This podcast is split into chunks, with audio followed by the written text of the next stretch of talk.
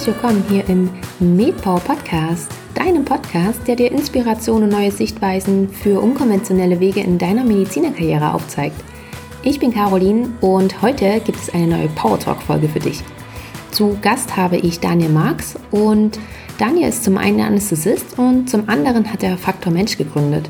Vielleicht kennst du Faktor Mensch auch schon und wenn nicht, dann ist es noch ein Grund mehr, dir diese Folge anzuhören. Wir sprechen aber nicht nur darüber, was Faktor Mensch ist, sondern auch, wie Daniel dazu gekommen ist und welche zahlreichen Aspekte der ärztlichen Tätigkeit dazugehören. Für mich war dieses Interview mehr als spannend und ich habe selbst für mich und vor allem auch für meine tägliche Arbeit richtig viel mitnehmen können. Und von daher wünsche ich dir jetzt ganz viel Spaß bei diesem Interview.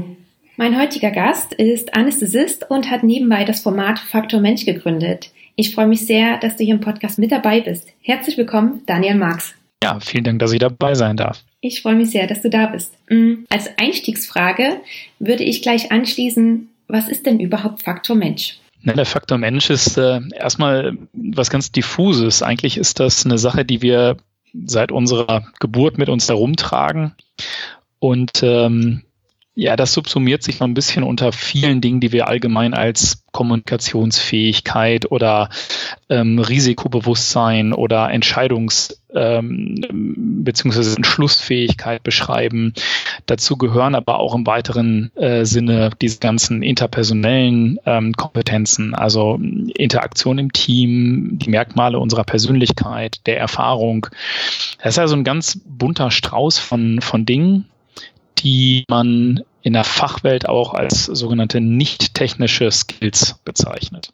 Also technische Skills, das, was wir in der Schule und in der Uni lernen oder in den Formulaturen äh, praktisch lernen, äh, Maßnahmen, die wir machen, von der IV-Funktion über die Intubation bis zur Immobilisierung eines, eines äh, Patienten mit HWS-Trauma. Ähm, und daneben gibt's eben diese nicht technischen Fertigkeiten, Skills, die ähm, mit Sicherheit genau die gleiche Relevanz haben wie die technischen Skills. Okay, das ist jetzt erstmal sozusagen der Begriff Faktor Mensch, mm, was ich jetzt so rausgehört habe, wie als Überbegriff für diese ganzen Soft Skills. Ja, genau. Ähm, Soft Skill ist tatsächlich ein Begriff, der ähm, sehr häufig verwendet wird. Ich finde ihn aber tatsächlich ähm, äh, aus einem ganz wesentlichen Grund falsch. Und zwar, ähm, der wird von vielen verwendet. Das ist äh, sicherlich auch ein bisschen äh, historisch bedingt. Ich glaube nicht, dass diese Fertigkeiten weich sind. Ähm, ich habe, ähm, ich bin jetzt seit ungefähr 15 Jahren in der Anästhesie. Ich habe durchaus Menschen sterben sehen, weil man aneinander vorbeigeredet hat. Ich habe Menschen sterben gesehen, weil man etwas verwechselt hat weil man eine Lage völlig falsch eingeschätzt hat. Es sind auch Menschen zu Schaden gekommen, weil man nicht bereit war, eine Entscheidung zu treffen oder weil es niemanden gab, der bereit war, Führung zu übernehmen. Und ich glaube, immer dann, wenn eine Fertigkeit das Potenzial hat, einen Menschen zu schädigen oder sogar zu töten, dann kann man das nicht soft nennen. Also ich weiß, dass es diesen Begriff Soft Skill gibt, aber ich bin so ein bisschen auch da in der Mission, so ein, ja, das, das insofern gerade zurück, dass man sagt, es gibt halt technische Skills und nicht technische Skills. Das dem Ganzen so ein bisschen mehr ähm, Relevanz.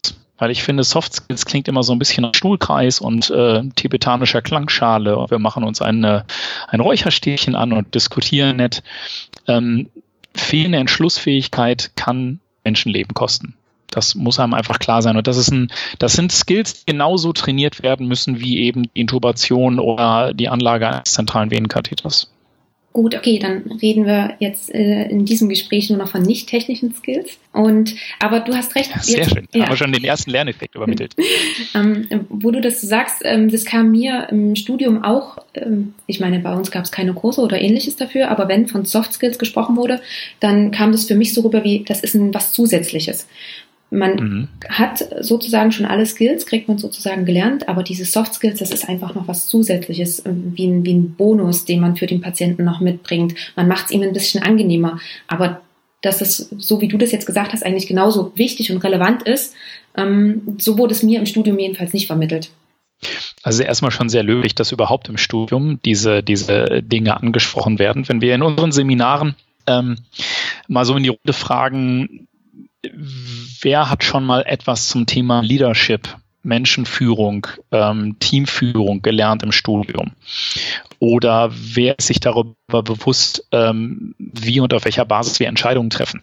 Dann schaue ich meistens in große Augen und ähm, es meldet sich in der Regel keiner.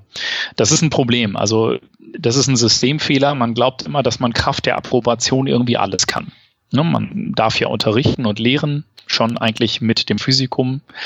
Ähm, und auch danach ist eigentlich das Führen von, von Teams etwas, naja, entweder man lernt das irgendwie on the job, wie wir leider übrigens fast alles on the job lernen. Also wir, wir haben wenig Trainingsmöglichkeit an, an äh, Dummies oder Puppen, sondern eigentlich ist der Ernstfall immer auch unsere Premiere. Ähm, und ähm, ja, letztendlich glaube ich, gibt es dann ganz, ganz, ganz eklatantes Defizit in der Ausbildung, nicht nur von Medizinern, sondern eben auch von äh, Pflegekräften.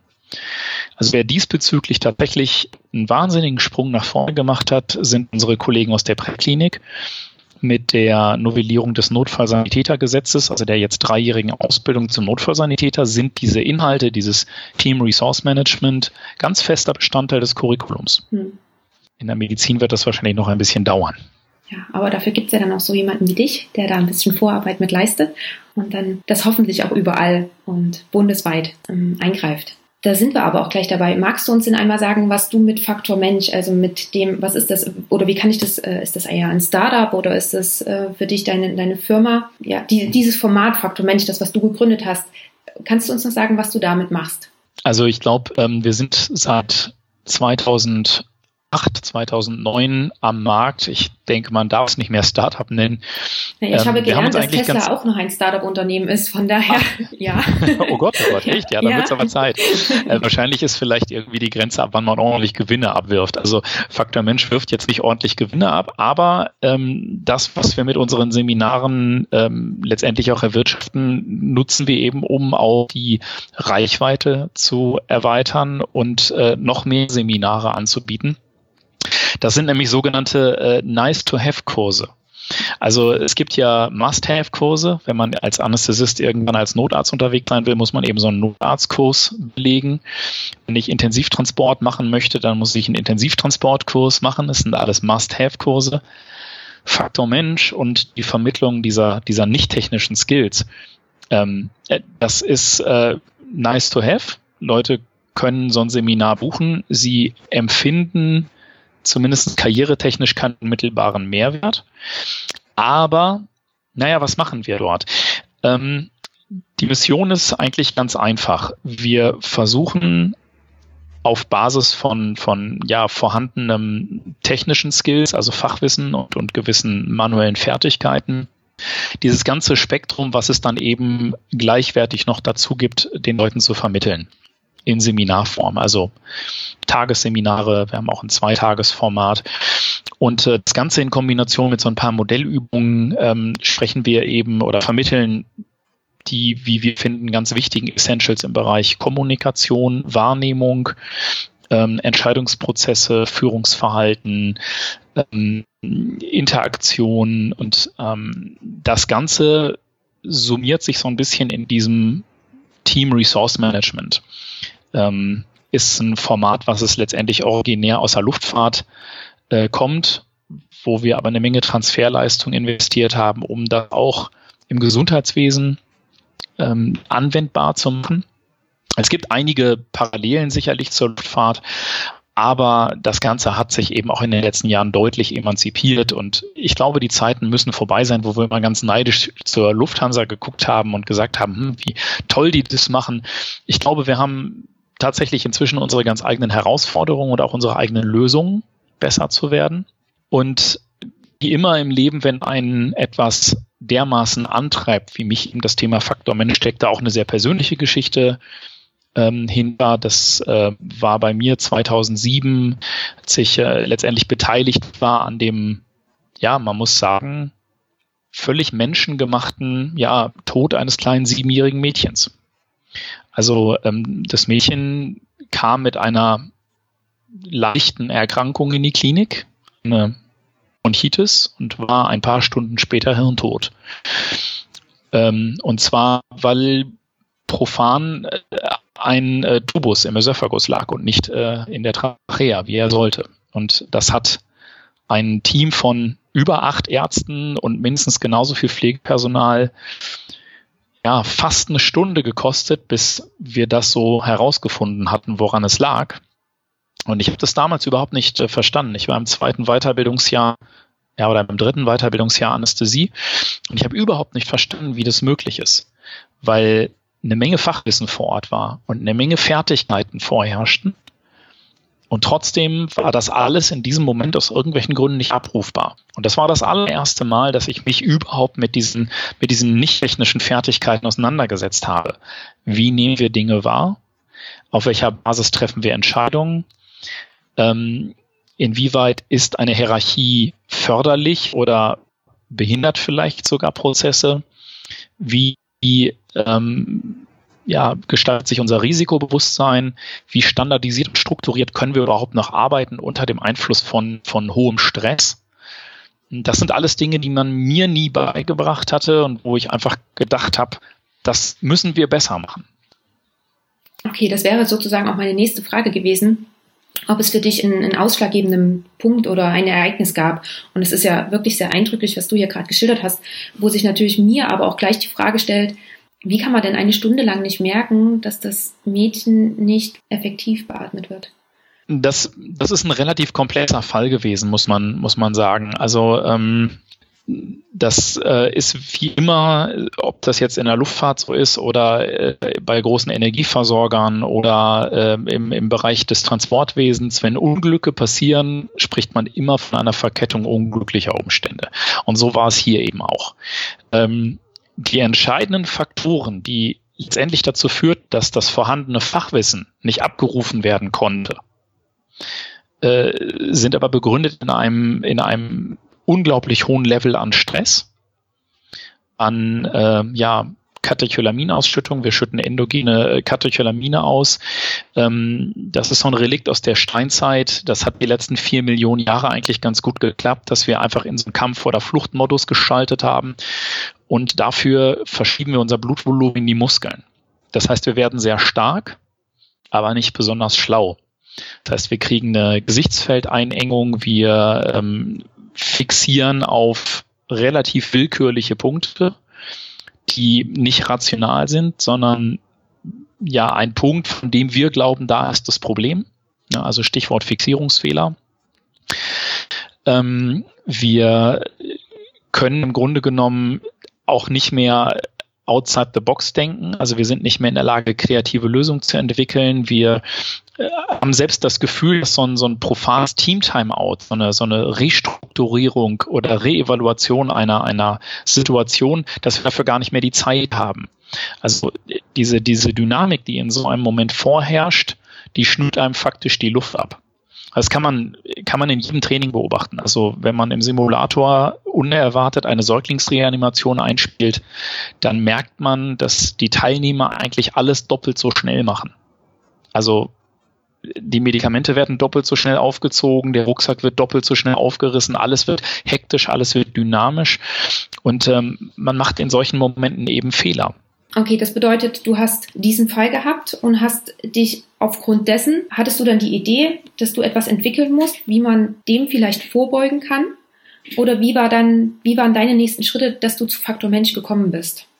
Ja, das hat sich ein bisschen äh, setzen müssen, dieses Ereignis. Ich hab, ähm, war erstmal schwer irritiert. Ich konnte das nicht nachvollziehen, wie das überhaupt möglich war, weil ich bis dato immer gedacht habe, Fachwissen und ähm, eine gewisse manuelle Geschicklichkeit in Kombination mit Erfahrung, das muss reichen.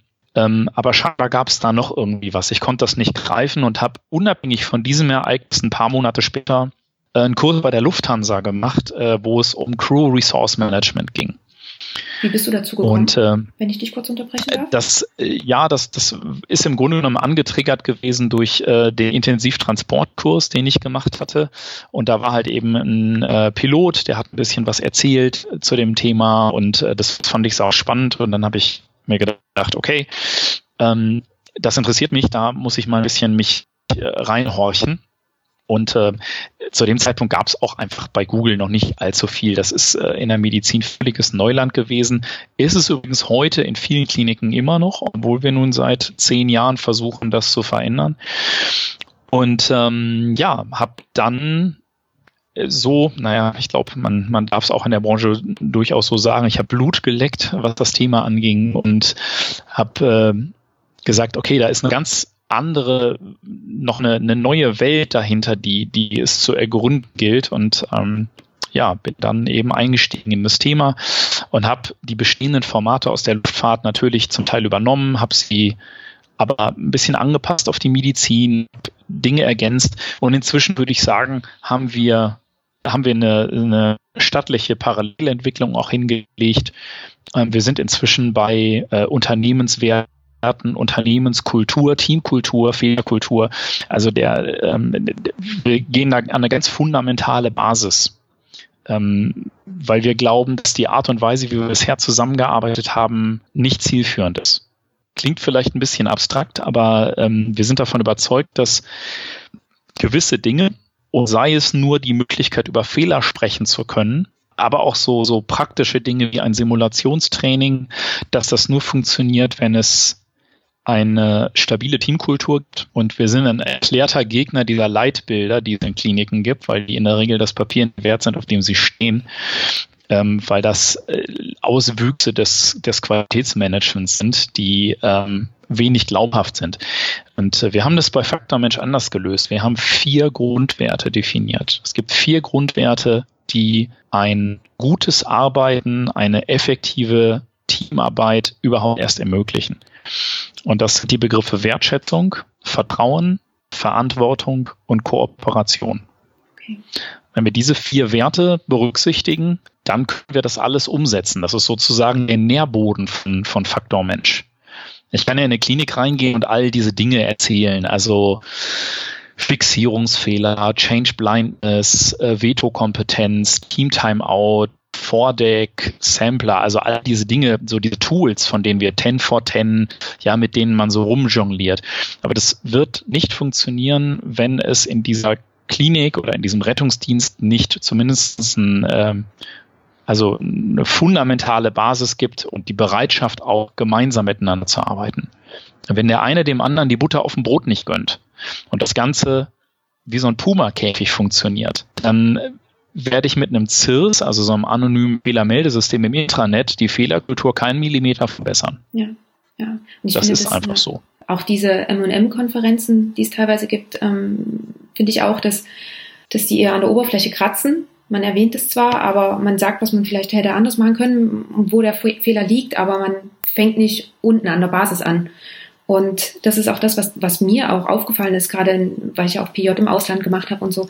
Es ist unheimlich wichtig, dass alle an einem Strang ziehen und dann wird das Ergebnis auch viel besser, als wenn jeder irgendwie gegen jeder, jeden versucht zu, zu arbeiten und nur das Beste für sich rauszieht, weil es ist ja im Endeffekt keinem geholfen und normalerweise sind wir ja eigentlich alle da für diesen einen Patienten und nicht um irgendeinen Vorteil für uns nach rauszuziehen.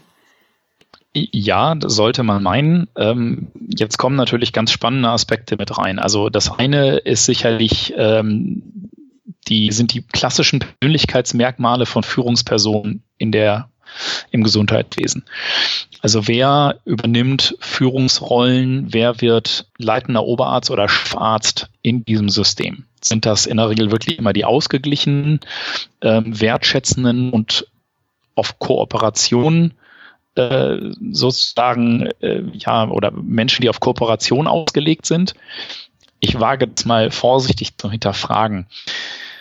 Ähm, ein weiterer Punkt ist, dass häufig dieses, dieses Gesamtziel gar nicht klar ist. Bei Faktor Mensch ähm, schulen wir etwas, das nennt sich Gesamtzielstrategie. Das heißt, ähm, wir haben für den einzelnen Patienten, aber eben auch für unsere Tätigkeit ein Ziel. Das ist in der Medizin relativ klar umschrieben. Wir wollen die bestmögliche Patientenversorgung im Sinne des mutmaßlichen Patientenwillens. Das ist so ein, so ein ganz allgemeines Oberthema. Bei einem Patienten mit einem, mit einem äh, Herzinfarkt kann man sagen, ist ein bisschen differenzierter. Ein Herzinfarktpatient muss halt schnell auf den Kathetertisch. alle Entscheidungen, die jetzt in so einem Team getroffen werden, müssen zwingend diesem Gesamtziel dienen. Und das Gesamtziel kann nie sein, dass sich irgendjemand sein Ego aufpoliert oder sich aufwertet gegenüber anderen oder meinetwegen auch alles tut, damit er möglichst rechtlich am sichersten steht. Dieses Bestreben, rechtlich unangreifbar zu sein, kann mitunter ja auch eine Art von Fixierungsfehler sein und völlig am, am, am Wunsch des Patienten vorbeigehen. Und das fängt schon damit an, dass dieses Gesamtziel für viele gar keine Relevanz hat oder gar nicht transparent ist oder gar nicht formuliert wird. Wenn wir uns so Krankenhäuser anschauen, dann stellen wir auch fest, dass das Gesamtziel einer Klinikleitung ein völlig anderes ist als das Gesamtziel der Mitarbeiter. Also äh, mit tatsächlich erschreckend wenig Schnittstellen. Das erklärt dann am Ende vielleicht auch, warum Zustände so sind, wie sie sind. Also das Krankenhaus will vielleicht vordergründig gute Medizin machen. Das Gesamtziel ist aber vor allen Dingen Gewinne erwirtschaften oder Rendite steigern. Und an der Basis, die Krankenschwester hat vielleicht tatsächlich das ganz altruistische Gesamtziel für sich, gute Medizin zu machen. Menschen zu versorgen, Menschen ja auch zu betreuen. Und die wundert sich ein bisschen, dass immer weniger Pflegepersonal da ist, dass die Rahmenbedingungen immer härter werden, dass immer weniger Leute in immer kürzerer Zeit immer mehr kranke Patienten versorgen müssen. Und mm, das führt zu Unstimmigkeiten, eine gewisse Diskrepanz. Das Problem ist einfach, dass das Gesamtziel nicht das gleiche ist. Und dann wird es ganz schwierig, ähm, kooperativ an einem Strang zu ziehen. Das setzt sich im Grunde genommen nahtlos fort bis in den OP. Ja, der Chirurg will seine Schlachtzahl machen. Der Anästhesist muss darauf achten, dass die Überleitungszeiten möglichst kurz sind. Ähm, das alles in einem äh, ja relativ gefährlichen Mix aus Dynamik und Komplexität. Da gibt es im angloamerikanischen Raum den schönen Begriff Dynexity. Das also die Kombination aus Komplexität und Dynamik. Mhm. Und wenn man eins mit Sicherheit sagen kann im, im äh, deutschen Gesundheitswesen, ist, dass die Komplexität von Jahr zu Jahr steigt, ist mit unter anderem auch das Qualitätsmanagement mit dran schuld. Es gibt immer mehr Vorgaben, immer mehr Dienstanweisungen. Ähm, es gibt äh, verschiedenste Perfusortypen mit verschiedensten Laufraten, verschiedensten Verdünnungen. Ähm, es gibt verschiedenste Einheiten, also Charrier, Gauge, French, ähm, Millimeter Durchmesser. Die einen machen ihren Perfusor mit Milliliter pro Kilogramm Körpergewicht pro Stunde, die andere in Mikrogramm pro Minute. Äh, wieder andere nennen ihre Dosierung Gamma. Und wenn ich diese Komplexität nehme und das kombiniere ich jetzt mit Dynamik, also jetzt muss auch noch alles schnell gehen, also wirklich schnell, und zwar nicht, weil der Patient so kritisch ist. Das ist eine Dynamik, da können wir relativ wenig gegen machen. Also ein rupturiertes Bauchortenaneurysma in der Narkoseeinleitung bringt eine gewisse Dynamik mit sich. Aber diese betriebswirtschaftliche Dynamik, also der heiße Atem des OP-Managers im Nacken, das ist einfach Unsinn. Das, das muss man so sagen. Und kombiniere ich jetzt Komplexität mit Dynamik, vielleicht auch mit Personalfluktuation, ähm, einer dünnen Personaldecke, dann habe ich eine ganz gefährliche Mischung. Und dann passieren menschliche Fehler. Das ist, das ist mal so ein bisschen die Sollbruchstelle. Ein Mensch verwechselt unter dem Einfluss von Komplexität und hoher Dynamik und hoher Workload zwei Ampullen, die fast zum Verwechseln ähnlich aussehen. Haben wir auch reichlich von. Und dieser eine aktive Fehler, der wird am Ende dann sanktioniert. Dass das aber das äh, sozusagen letzte Glied einer ganzen Kette vieler latenter Fehler ist, das würde man nur herauskriegen, wenn man sich ein bisschen die Mühe macht, auch mal eine Fehleranalyse zu betreiben. Und da fehlt es einfach an qualifiziertem Personal. Da, da gibt es einfach zu wenig Know-how. Leute wissen gar nicht, also wie eine Fehleranalyse stattfindet. Und ich glaube, das sind alles Dinge, die sollten wir nicht dem QM überlassen. Finde ich sehr, sehr spannend, weil das wirklich, ähm, das, was du jetzt alles gerade erwähnt hast, das ist ja wie, wie die Spitze vom Eisberg. Das sind ja so viele Faktoren, die auf einen Prozess einfließen. Und ähm, ich sag mal, viele Sachen sind ja auch auf einer Metaebene, zum Beispiel, wie du das angesprochen hast mit diesen Einheiten. Ich rede in der Einheit, der andere redet aber von einer, von einer ganz anderen Einheit. Aber man muss sich das ja auch selber erstmal bewusst machen. Von daher finde ich das umso spannender, dass, dass du das so für dich und auch in Faktor Mensch etabliert hast und das auch vermittelst. Ich würde noch mal kurz zurückgehen. Ähm, du hast dann gesagt, du hattest was bei der bei der Luftfahrt, hast auf diesen Kurs mitgemacht. Und wie kam es dann aber dazu, dass du gesagt hast, du möchtest gerne Faktor Mensch gründen? Ja, ist, der Schritt liegt dann ja sozusagen auf der Hand. Also ähm, mit den Dingen, die ich letztendlich gelernt habe, wie eine komplett andere Branche schon ihr, ihr, ihre Sicherheits- und Fehlersysteme so fundamental verbessert hat, ähm, das in Medizin zu übertragen, ist ja dann schon fast eine Pflicht. Also ich, es ist ja unerträglich zu sehen, dass ähm, Piloten zum Beispiel nach einem, nach einem Assessment ausgewählt werden, ähm, was vor allen Dingen auch auf Kooperationsbereitschaft, Entscheidungs- und Entschlussfähigkeit basiert, auf der Fähigkeit, im Team zu arbeiten, ähm, auch unter Stress äh, strukturiert Entscheidungen treffen zu können, also eine gewisse Stressresilienz. Ähm, da, da finden Assessments statt. Ja, und, und in der Medizin winken wir die Leute einfach nur durch. Und der, der die kräftigsten Ellbogen hat und am meisten publiziert hat und am lautesten rumbrüllt, der ist am Ende irgendwann Oberarzt oder Chef. Also das ist jetzt sehr plakativ formuliert. Es gibt mit Sicherheit auch äh, Oberärzte und Chefärzte, die, die sehr äh, kooperativ denken und handeln. Aber man muss schon sagen, dass in der Mehrheit das häufig sehr schwierige Persönlichkeiten sind, ähm, häufig geprägt von, von Narzissmus oder Egozentrismus. Ähm, und das ist jetzt so ein Teilaspekt, was die, was die Luftfahrt ähm, einfach entwickelt hat, was, ähm, was das Ganze so viel stabiler macht. Aber dazu gehören auch Checklisten, ähm, dazu äh, gehört das regelmäßige Simulationstraining, ähm, dazu gehören Checkflights. Also ich würde sehr gerne als Facharzt für Anästhesie, dass mich einmal im Jahr ein Facharztkollege begleitet und mich debrieft und mit mir gemeinsam Dinge durchspricht. Warum ich Sachen so mache oder vielleicht nicht mache, warum ich mich jetzt für dieses oder jenes Medikament entschieden habe. Ähm, das, das ist ja in dieser Personalsituation überhaupt nicht vorstellbar. Aber ich glaube nicht, dass es richtig ist, dass man mit dem Facharzt sozusagen für immer die völlige Therapiesouveränität hat, sondern auch da müssten wir uns hin und wieder mal einer gewissen, ja, einem gewissen Qualitätskontrolle ähm, uns unterziehen. Das, das ist in der Luftfahrt gelebte Praxis. Hm. Und hattest du aber damals geschaut, ob sowas schon gibt, übertragen auf die Medizin?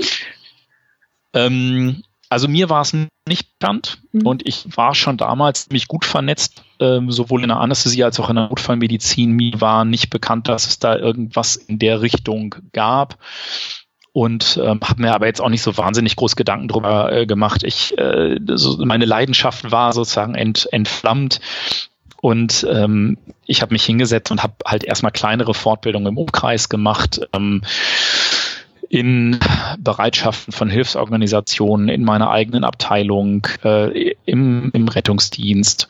Und so ist das dann gewachsen. Und dann gab es irgendwann Mitstreiter, dann waren wir ein Team von drei bis vier Dozenten. Und ähm, ja, inzwischen haben wir knapp 50 Dozenten. 50. Und machen so und machen so um die 150 bis 200 Seminare im Jahr. Hm. Und hattest du denn das gerade zu Beginn, hast du da noch nebenbei normal vollgearbeitet oder wie hast du das, ähm, weil das klingt schon nach ziemlich viel, man, diese Seminare und das alles muss ja auch ausgearbeitet werden, das muss ähm, hm. auf dem Inhalt geprüft werden und man muss sich natürlich auch überlegen, wie man das Ganze rüberbringt. Hast du das parallel gemacht? Genau, ich habe das parallel gemacht und ähm, habe dann irgendwann zum Facharzt hin auf 80 Prozent reduziert das ist auch etwas, was ich wirklich nur immer jedem empfehlen kann. Also äh, Stellenreduktion. Also 80 Prozent fühlt sich ja an wie eine 100 Prozent Stelle. Im Gegenzug ist eine 100 Prozent Stelle Vollzeit in der Klinik äh, empfinde ich eher wie 120, 130 Prozent. Mhm. mhm. Einfach weil, weil es einfach enorm viele Überstunden gibt und die Dienstbelastung generell einfach hoch ist. Ähm, also wenn man halbwegs ausgeglichen und stabil durchs Leben rennen möchte, dann muss man irgendwann seine Stelle reduzieren. Ich würde das noch nicht vor dem Facharzt machen, den will man ja nun auch irgendwann zeitig durchhaben. Aber irgendwann wird sich jeder diese Frage stellen. Und du hast schon gesagt, ihr bietet verschiedene Seminare an. Ich habe gesehen, ihr macht das sowohl offen, also man kann sich einfach als, als Arzt bei euch anmelden, aber ihr bietet das auch als Inhouse-Möglichkeit an. Das heißt, ähm, eine Klinik oder eine Abteilung meldet sich einfach bei euch und sagt, wir würden gern ein Seminar machen wollen und ihr hm, gerade was es, weil ihr auch verschiedene Seminare anbietet, was ich gesehen habe, hm, ihr sprecht dann damit und macht das dann individuell oder wie würde sowas ablaufen? Also wir haben ähm, im Wesentlichen drei Standardformate. Also den TM Beginner, das ist so ein zweistündiges Format, wo wir im Grunde eine Tür aufmachen, den Leuten so ein bisschen zeigen, was Tolles alles dahinter gibt. Und dann müssen wir es aber auch schon wieder zumachen. Das ist ganz lustig. Ich hatte heute werde die Anfrage aus dem Krankenhaus, ähm, ja, total spannendes Thema. Ähm, können Sie auch eine Schulung machen zum Thema Kommunikation, Führungsverhalten, Entscheidungsprozess, Risikobewusstsein und Interaktion im Team? Ähm, in der Zeit von 7.30 Uhr bis 8.30 Uhr. Nein, können wir nicht. ähm, das ist ungefähr so, als äh, würde ich sagen, äh, wäre es möglich, den Facharztanästhesie in einem Zwei-Wochen-Endkurs zu machen.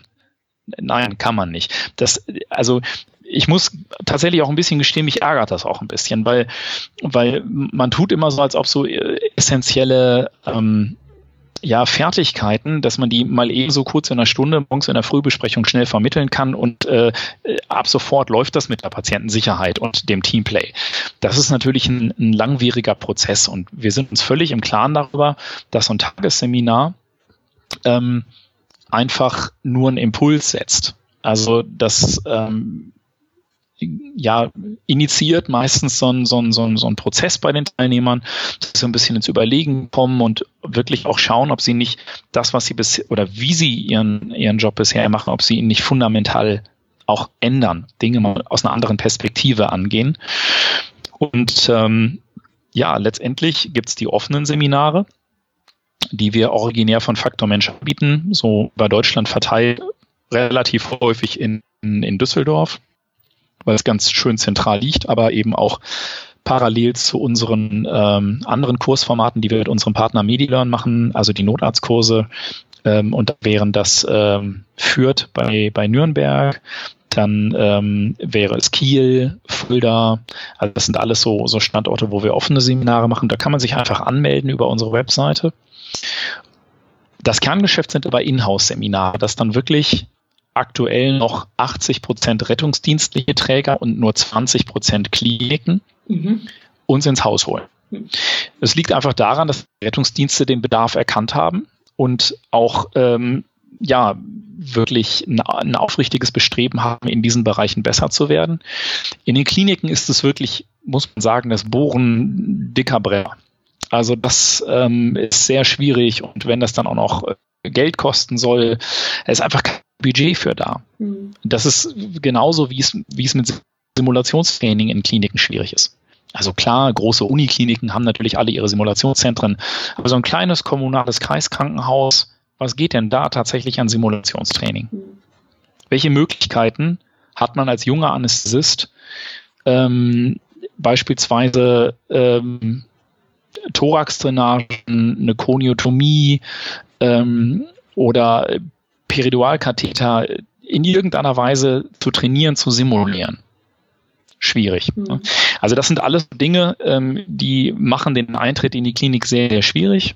Aber wir machen hin und wieder Seminare eben auch in Kliniken, aber dann eben einen ganzen Tag. Und ist es dann auch eher nur für Ärzte oder macht ihr das dann auch wirklich im Team, dass das Pflegepersonal auch mit dabei ist? Weil gerade im OP ist man ja nicht alleine als, als Anästhesist zum Beispiel. Man hat ja seine Anästhesieschwester oder seinen Anästhesiepfleger. Und da ist ja die Interaktion auch wichtig. Ja, ich äh, kann schon immer so ein bisschen erkennen, wie gut das mit dieser Kooperation in so einem Krankenhaus funktioniert, wenn die Anfrage kommt. Also wenn die Anfrage kommt, würden Sie denn ein interdisziplinäres Seminar machen? Weil wir haben auch Pflegepersonal dort und es würden vielleicht auch einige aus der Intensivstation kommen und vielleicht sogar einige Rettungsdienstler oder Pflegekräfte aus der Notaufnahme. Dann weiß ich, die sind eigentlich ohnehin schon auf einem ganz guten Weg. Mhm. Kommt aber die Anfrage, ja, das ist ein, eine Veranstaltung nur für die Anästhesie und auch nur die Ärzte. Dann machen wir natürlich dieses Seminar, aber es ist ähm, ähm, es ist äh, letztendlich ein, ein, ein Essen ohne Gewürz. muss man sagen. Also diese, die, ähm, diese interdisziplinären Veranstaltungen sind immer wirklich pures Gold, mhm. weil in den Seminaren auf einmal schon die Leute anfangen, miteinander zu reden und äh, auch über Probleme gesprochen werden, die bestehen, die die Pflege ganz anders sieht als die Mediziner. Ähm, und äh, ja, wir ja auch ganz viele alte Zöpfe abschneiden. Also wir ähm, thematisieren so Dinge wie Verantwortung. Wer hat eigentlich welche Verantwortung? Was ist diese moralische Verantwortung? Mhm. Hat nicht eine Pflegekraft die gleiche moralische Verantwortung dafür, dass der Patient sicher durch eine Narkose geht wie der Anästhesist? Und hat das nicht eigentlich auch die Formulantin, die nicht auch die gleiche moralische Verantwortung? Mhm. Die Frage ist immer, welche Möglichkeit geben wir unseren Teammitgliedern, dieser Verantwortung gerecht zu werden? Schaffen wir ein Klima, wo Rückfragen erlaubt sind, wo vielleicht auch Bedenken geäußert werden dürfen, wo vielleicht auch eine andere Meinung formuliert werden darf? Oder haben wir hier ein straffes hierarchisches Konstrukt, wo im Grunde genommen das, was der Arzt sagt und erst recht der Oberarzt, ähm, überhaupt nicht mehr in Frage gestellt wird. Es gibt da eine spannende äh, Umfrage. Vor einigen Jahren hat man ähm, Piloten und Ärzte mit verschiedenen Aussagen konfrontiert. Und äh, also am, am eindrucksvollsten fand ich die Aussage, unerfahrene Teammitglieder haben bitte nicht die Entscheidung der Erfahrenen in Frage zu stellen. Wie viel Prozent der Piloten, glaubst du, finden das eine gute Strategie? Ähm, ich glaube nicht so viele, wenige. Es sind zwei Prozent. Mhm. Bei den Medizinern sind es 25 Prozent. Mhm. Also ein Viertel aller Ärzte vertritt die Auffassung, dass die Unerfahrenen einfach den Erfahrenen bitte nicht reinreden. Ja. Und jetzt, jetzt kann ich natürlich sagen, ja, Piloten sind ja auch irgendwie viel schlauer und äh, die sehen auch in ihrer Pilotenuniform viel fescher aus als in einem weißen Kittel. Und äh, aber das stimmt halt alles nicht. Das ist eine Frage von Sozialisierung. Das ist eine Frage, ab wann ich äh, den Leuten in einem Beruf vermittle, worum es eigentlich geht. Und streng genommen sind wir, wenn wir in die Klinik kommen, da sind wir eigentlich schon fast zu spät. Eigentlich sind das Inhalte, die wir schon im Studium vermitteln müssen. Wir müssen über Autoritätsgradienten sprechen, wir müssen über Vetokompetenzen sprechen, wir müssen über ähm, auch den Begriff Loyalität sprechen. Also ich glaube, wir haben eine viel zu große Loyalität gegenüber Vorgesetzten und wir sollten viel mehr eine Loyalität entwickeln gegenüber dem Gesamtziel. Ja, es, wenn, wenn ich die Patientensicherheit gefährdet sehe, dann bin ich gegenüber erstmal meinem Patienten und seinem, seinem Ziel einer bestmöglichen Versorgung gegenüber loyal und nicht gegenüber einem Oberarzt oder Chefarzt, der vielleicht Entscheidungen trifft, die ja mittelbar oder unmittelbar diese Patientensicherheit gefährden. Mhm. Das ist, aber das, das hat auch ganz viel mit Haltung zu tun. Und die muss ja auch wachsen. Die fällt ja auch nicht vom Himmel. Ja. Und das sind alles so Dinge, die wir in diesen Seminaren höchstens anstoßen können. Aber ich glaube, es ist Wunschdenken zu sagen, ich mache da jetzt mal äh, acht Unterrichtseinheiten Faktor Mensch und danach bin ich ein total souveräner, ähm, haltungsstarker und entschlussfähiger äh, Mensch, der immer nur das Gesamtziel verfolgt. Das funktioniert ja so nicht. Aber wir möchten etwas ins Rollen bringen. Wir möchten neben den ganzen, ja, ne, neben diesen Tools, die es in diesem ähm, CRM oder TRM-Kontext gibt, möchten wir eben auch ähm, an die Wurzel, möchten wir eben diese Themen äh, Teamkultur äh, direkt adressieren und den Leuten sagen, tut was dafür weil von alleine wird es auch nicht besser. Ja, ja. Ähm, da drängt sich mir gerade noch die Frage auf, wie du das schon sagtest, ist natürlich nur ein Anstoßen, gerade so, so ein Tagesseminar. Bietet ihr auch nochmal Wiederholungsseminare an oder dass ihr nochmal mit dazu kommt, nochmal hospitiert oder da auch gegebenenfalls jemanden als Leiter der Abteilung sozusagen, dass derjenige eure Stellung dann übernimmt, eure Position dann übernimmt, weil das ist ja wirklich ein tagtägliches Arbeiten. Das ist ja, wie, wie, du gesagt hast, nicht nur einmal, sondern man muss ja immer wieder arbeiten an sich und am Team. Wäre da auch sowas möglich? Hospitation, Begleitung? So äh, traditionell funktioniert das eigentlich so, dass äh, wir mit diesem kleinen TRM Beginner häufig mal in so, in so äh, Abteilungen reinkommen. Wenn man wirklich zwei Stunden erübrigen kann, aber unter zwei Stunden machen wir nicht. Das ist, wird dem Thema in keinster Weise gerecht. Oder aber tatsächlich ähm, ärztliche Kollegen hören diesen TRM-Beginner mal eingebaut in so einen Notarztkurs oder so einen Intensivtransportkurs und sagen dann, ja, hm, das ist wichtig, das brauchen wir, die hole ich mal in die Klinik. Und ähm, dann machen wir manchmal dann da auch direkt ein Tagesseminar. Mhm. Und dann fragen schon viele, okay, wie geht's jetzt weiter? Ähm, Gerade so Folgejahr.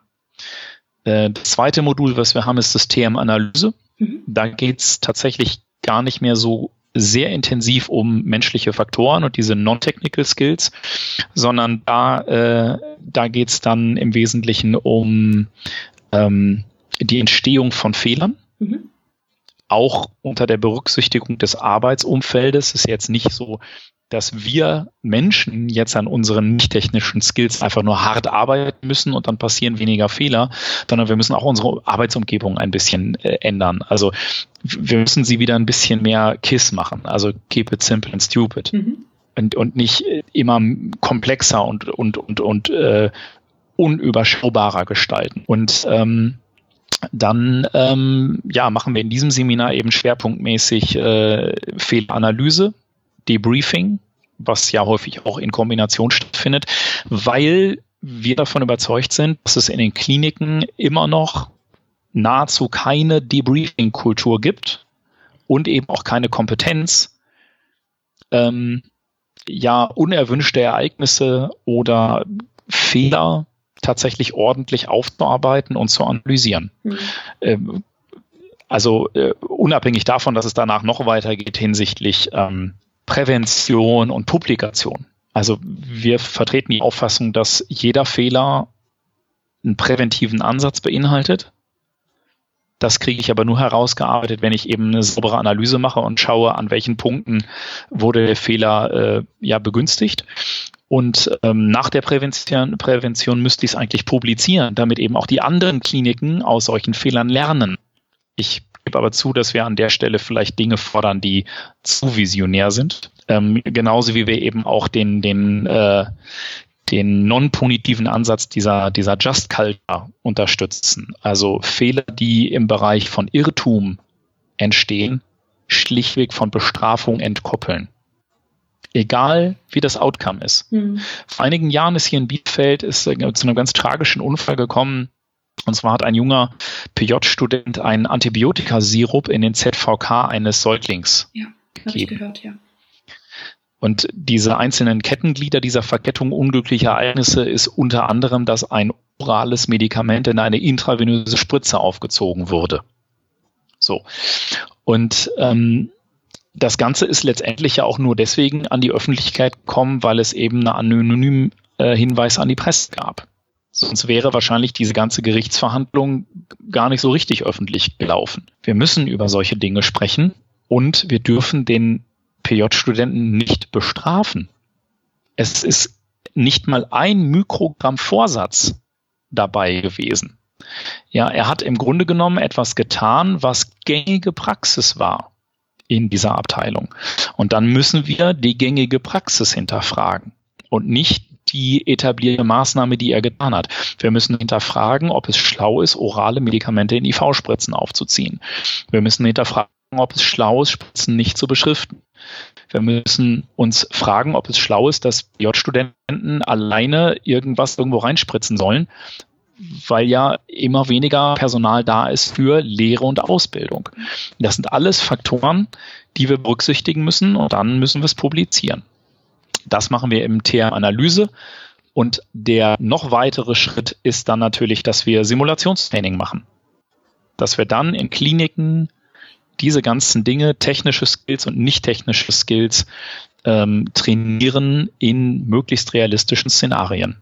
Bringt ihr dann auch alles mit zum Simulieren oder habt ihr das irgendwo vor Ort? Genau, wenn wir Simulationstraining machen, machen wir das zusammen mit Partnern. Mhm. Das heißt, wir schauen, ob es an dieser Klinik vielleicht schon ein Simulationszentrum gibt.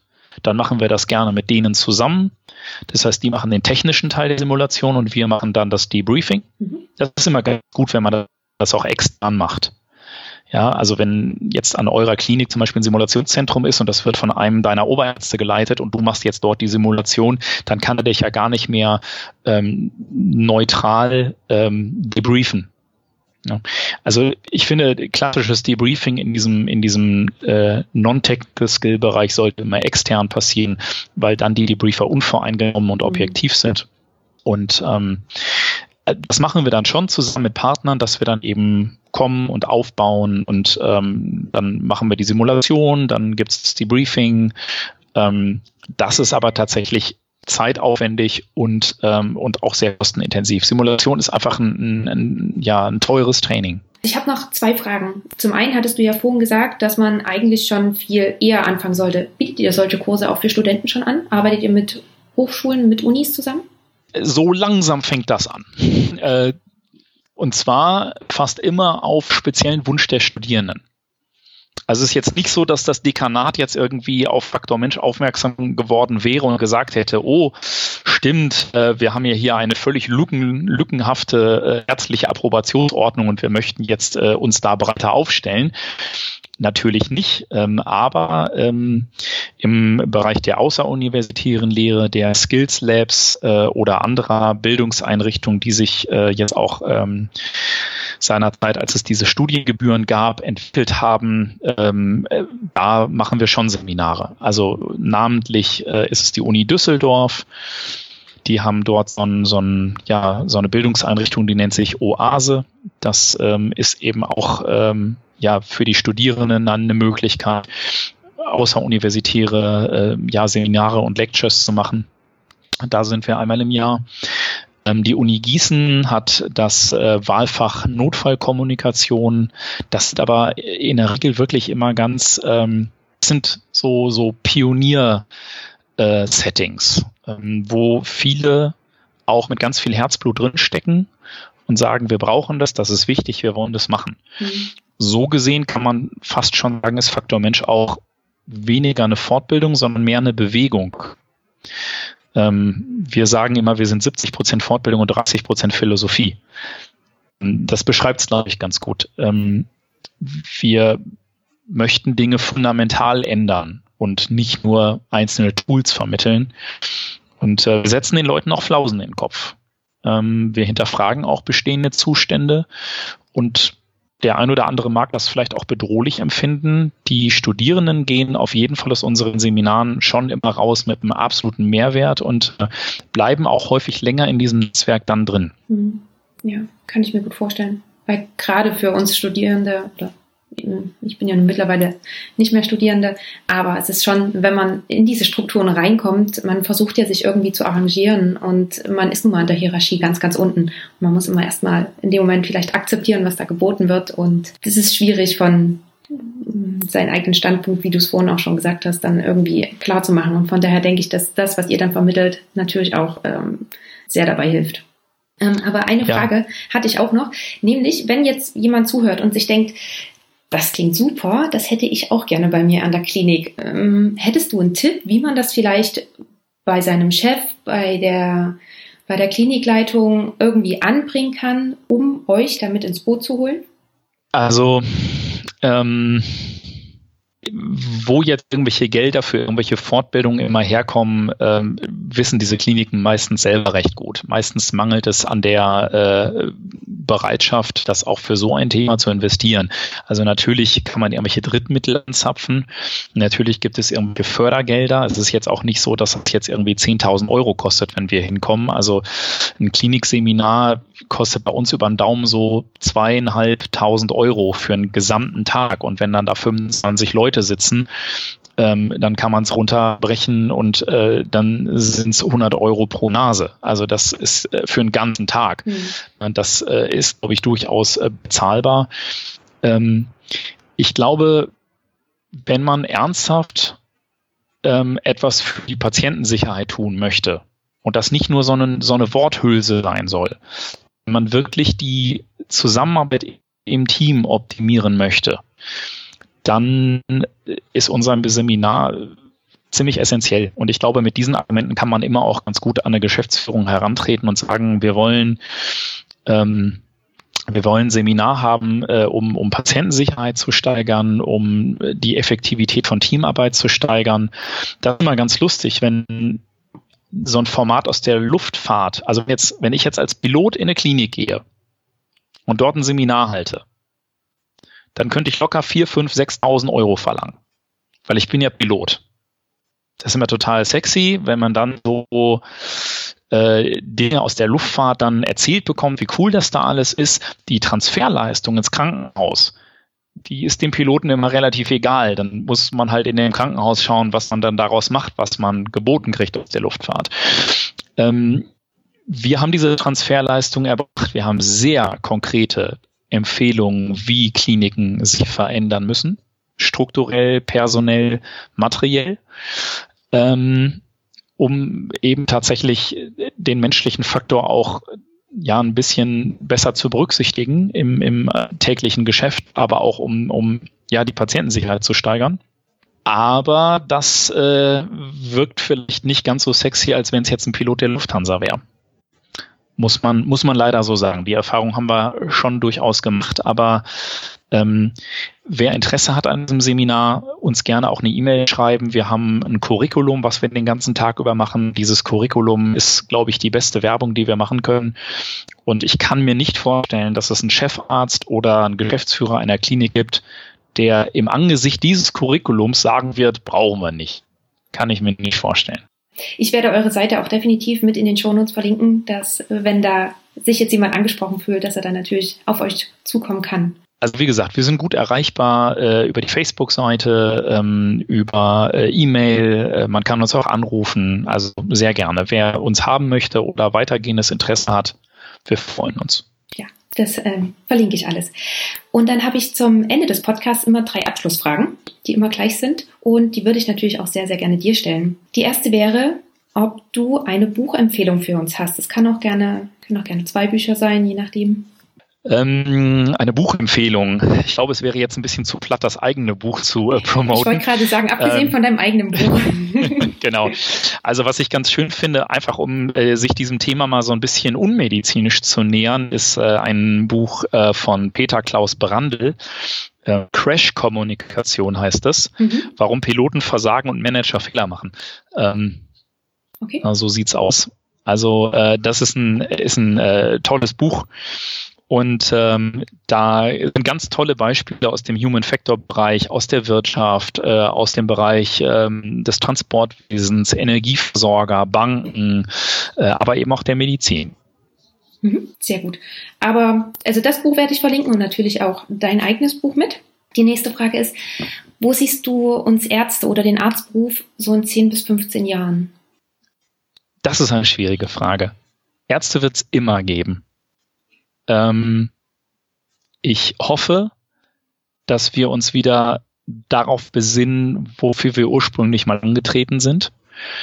Ich wünsche mir, dass wir diese ähm, ja diese betriebswirtschaftlichen Aspekte in irgendeiner Form ausklammern können. Ich bin über die letzten Jahre, was das angeht, tatsächlich ein Stück weit Sozialist geworden und äh, glaube, dass es drei Bereiche in einer Gesellschaft gibt, die wir nicht äh, ökonomisieren sollten. Das ist äh, Bildung, das ist Sicherheit und das ist die Gesundheit. Ich glaube nicht, dass das Werte sind, die wir ähm, mit Shareholder Value kombinieren sollten. Ich möchte nicht, dass das Einkommen der Eltern Einfluss darauf hat, welche Chancen ein Kind hat. Ich will keine Privatgefängnisse haben und ich will eben auch nicht Menschen kränker machen müssen, als sie sind, um höhere Fallpauschalen abzugreifen. Danke dir schon mal dafür. Und gibt es noch einen Tipp, über den du dich damals gefreut hättest, mit Ende des Studiums oder mit Beginn der Facharztweiterbildung? Wo du jetzt vielleicht im Nachhinein sagst, ach, wenn du das gewusst hättest, dann. Also, was ich mir in meiner Facharztweiterbildung sehr gewünscht hätte, wäre in irgendeiner Form die Möglichkeit gehabt zu haben, psychosoziale Unterstützung zu bekommen, gerade im Schichtdienst auf der Intensivstation äh, mit mit einem ja regelmäßigen Konfrontation mit mit dem Tod junger Menschen, mit erfolglosen Reanimationen. Ähm, ich hätte mir sehr gewünscht, gerade in der akute Notfallmedizin oder in der Anästhesie Zugriff zu haben auf eine Barlind-Gruppe, auf die Möglichkeit auch mit mit ähm, ja, Kolleginnen und Kollegen, die auch vielleicht schon etwas erfahrener gewesen wären, auch mal in einer Akutsituation reden zu können über das, was da passiert. Innerhalb der Abteilung kann man sowas nämlich immer nur sehr, sehr schwer. Da hätte ich mir manchmal wirklich gewünscht, dass ich einen, einen Ansprechpartner gehabt hätte. In diesem Zusammenhang gibt es ein ganz, ganz, ganz tolles Konzept von der DEGINA, also die Deutsche Gesellschaft für äh, die Akut- und Notfallmedizin. Und zwar ist das das MT-Projekt, also mhm. Englisch wie leer kann man mal googeln, Degina und Empty, äh, die etablieren gerade eine Hotline für junge und auch ältere Mediziner, ähm, die sich in ja, psychosozialen äh, Stresssituationen befinden, die vielleicht etwas erlebt haben, was ganz furchtbar war und einfach mal jemanden brauchen, um zu reden. Ähm, ich finde, es ist eigentlich beschämend, dass wir das nicht jetzt schon flächendeckend haben. Mhm. gerade genau. ist es ja auch oftmals so, dass Angehörige oder ähnliches, denen wird es angeboten, aber eben uns Ärzten nicht. Ja, das ist, das, ähm, das ist eine, eine totale ähm, Über, äh, Überschätzung äh, auch unserer, unserer Möglichkeiten beziehungsweise unserer, unserer Bedürfnisse. Ähm, also letztendlich leiden wir Mediziner unter gewissen Situationen ja ganz genauso wie, wie eben auch viele andere. Und da brauchen wir einfach eine Möglichkeit. Das ist, das ist so eine kleine Nische von Faktor Mensch, dieses, äh, diese psychosoziale Unterstützung, die Beibehaltung von, von Resilienz und Stabilität über ganz viele Berufsjahre, weil ich eben nicht will, dass wir ähm, innerlich ausbrennen oder zynisch werden oder, oder innerlich kündigen, weil wir frustriert sind. Das ist immer, glaube ich, die, der schlechteste Weg, den man gehen kann. Ja. Der macht, glaube ich, auch krank. Da stimme ich dir vollkommen zu, ja. Ja, dann sind wir am Ende des Interviews. Ich bedanke mich schon mal ganz, ganz herzlich bei dir. Wir haben das alles wirklich nur im Groben gerade angesprochen. Da gibt es so viel, was ich dich jetzt auch noch fragen könnte und worüber wir noch reden könnten. Gibt es sonst noch etwas, von dem du sagst, das möchtest du aber gerne noch mitteilen? Oder haben wir soweit grob alles abgedeckt, was dir wichtig ist? Nein, wir haben alles grob abgedeckt. Ich finde, das ist okay, dass die wichtigsten Dinge kamen rüber. Ich, ich glaube, es ist auch immer wichtig bei so einem Podcast, also so geht's mir immer, wenn ich Podcasts höre, dass ähm, da so ein gewisser Drive im Gespräch ist, eine gewisse Leidenschaft äh, drin ist, dass man, ähm, dass das nicht alles so, so, so abgelesen oder ähm, konstruiert sich anhört. Dann kann man dem auch besser folgen. Genau. Und ich denke, das haben wir geschafft. Ich bin sehr gespannt. So, das war das Gespräch mit Daniel und ich hoffe sehr, dass du es genauso spannend fandest wie ich.